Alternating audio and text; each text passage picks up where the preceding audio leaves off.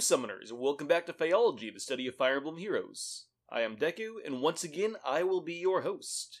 Today's episode comes from a thought that I had while considering the recent Feh channel, in which they announced the second round of weekly revival summoning events. At first, I had to wonder what would happen to the old revivals. While I later learned that they would be switching off between year 1 and year 2 revival events, this just felt like a little much to me. With how many revival banners are out now, it's going to be a solid 8 months in between the reruns of a single banner. Now that we know that these revival events are going to be a regular thing, it's become clear that the times between them will just keep getting longer. This time next year, the time between uh, revival banners of the same kind will be 11 months. If you go the year after that, it's going to be over a year before we get a return of the same banner. I know two years seems like a long way out, but at this point it's inevitable. And I personally would rather try to solve this problem now than wait until the time has already come. My solution is to make the old Generation 1 heroes 3 4 star available. I imagine it's something that's gone through your heads before. There's no reason for units like Luke or Ryoma to be limited. Their fodder isn't great, their stat lines aren't anything to write home about, and honestly, the most meta influential Generation 1 units are already established in the 3 4 star pool, like Eliwood and Reinhardt. That said, there are a few units who need talked about. The first group is units who come with skills that are still 5 star locked. Now, two of these are Faye and Gray, who would come with bow experience and sword valor respectively. But honestly, do those skills really need to be 5 star locked? Them aside, however, there are still a few units that are actually worth discussing. Genny comes with Wrathful Staff, one of the skills that's almost necessary for a good offensive staff unit. Amelia comes with Armor March, one of the biggest boons armor units have. Tana has Guidance, which is a skill that, while not required for flyers, still makes them far more useful. Saber comes with Shield Pulse, which, while not necessarily very useful, is still locked to only him and a legendary hero. And then, of course, there are the two most obvious choices the day one meta definers, Hector with distant counter, and Takumi with close counter. All these skills are still very important in the meta, even today, despite the units who wield them being way outdated.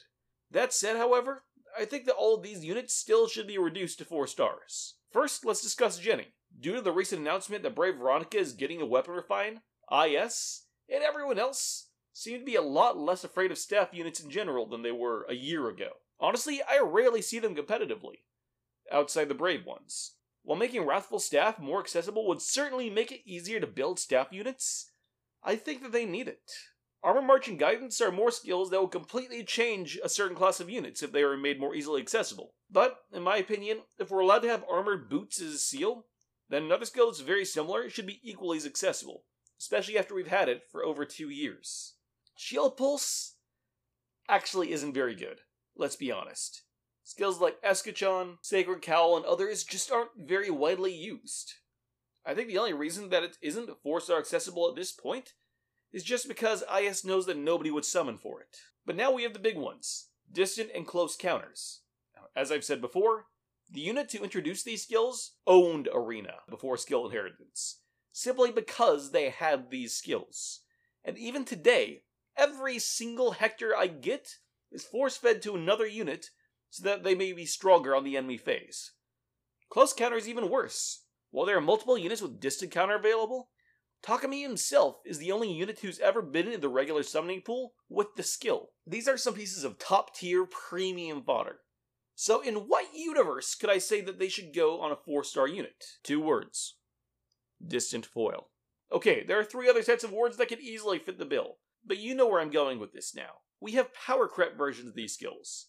They are no longer the top tier of what an A slot enemy phase skill can be. While situational, Close Foil and its associates are still far more powerful than the original versions of the skills due to the stat bonuses they grant. If the original counter duo is no longer the best of the best, then suffice to say that they can become 4 star available and not ruin the top tiers of the game. If anything, making all these skills more available would be a huge help to free to play players, who IS has kind of shafted over these past few years. If you haven't seen it, I highly suggest a video from the FaeTuber Acarist from last week, where he went over how much IS was screwing over their player base. It would be a much easier way to build competent units that would still change the face of the meta, but wouldn't completely destroy it.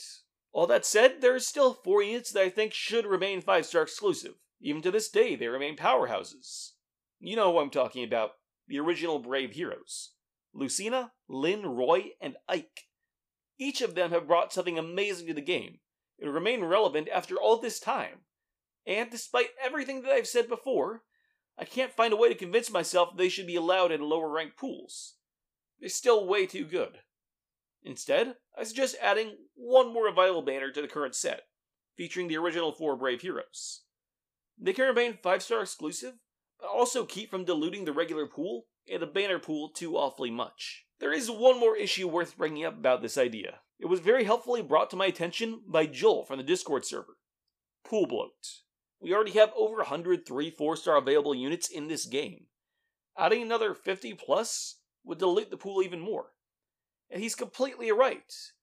It already took me months to summon my first Echidna in the regular pool. Why make that worse? Who says they have to be in the regular 3 4 star available pool? Instead, I propose that all of these Generation 1 units stay out of the main pool and are only available as 3 or 4 stars in the remaining weekly revival banners. That way, we can keep our regular pool from growing too awfully quickly, but also keep the Generation 1 units available. Actually, I think Intelligent Systems has had this idea for quite some time, since the beginning of the game.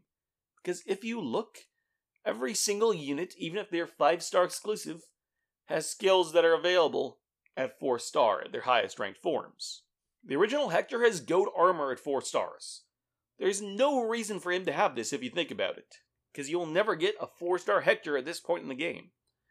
But it's still something they have.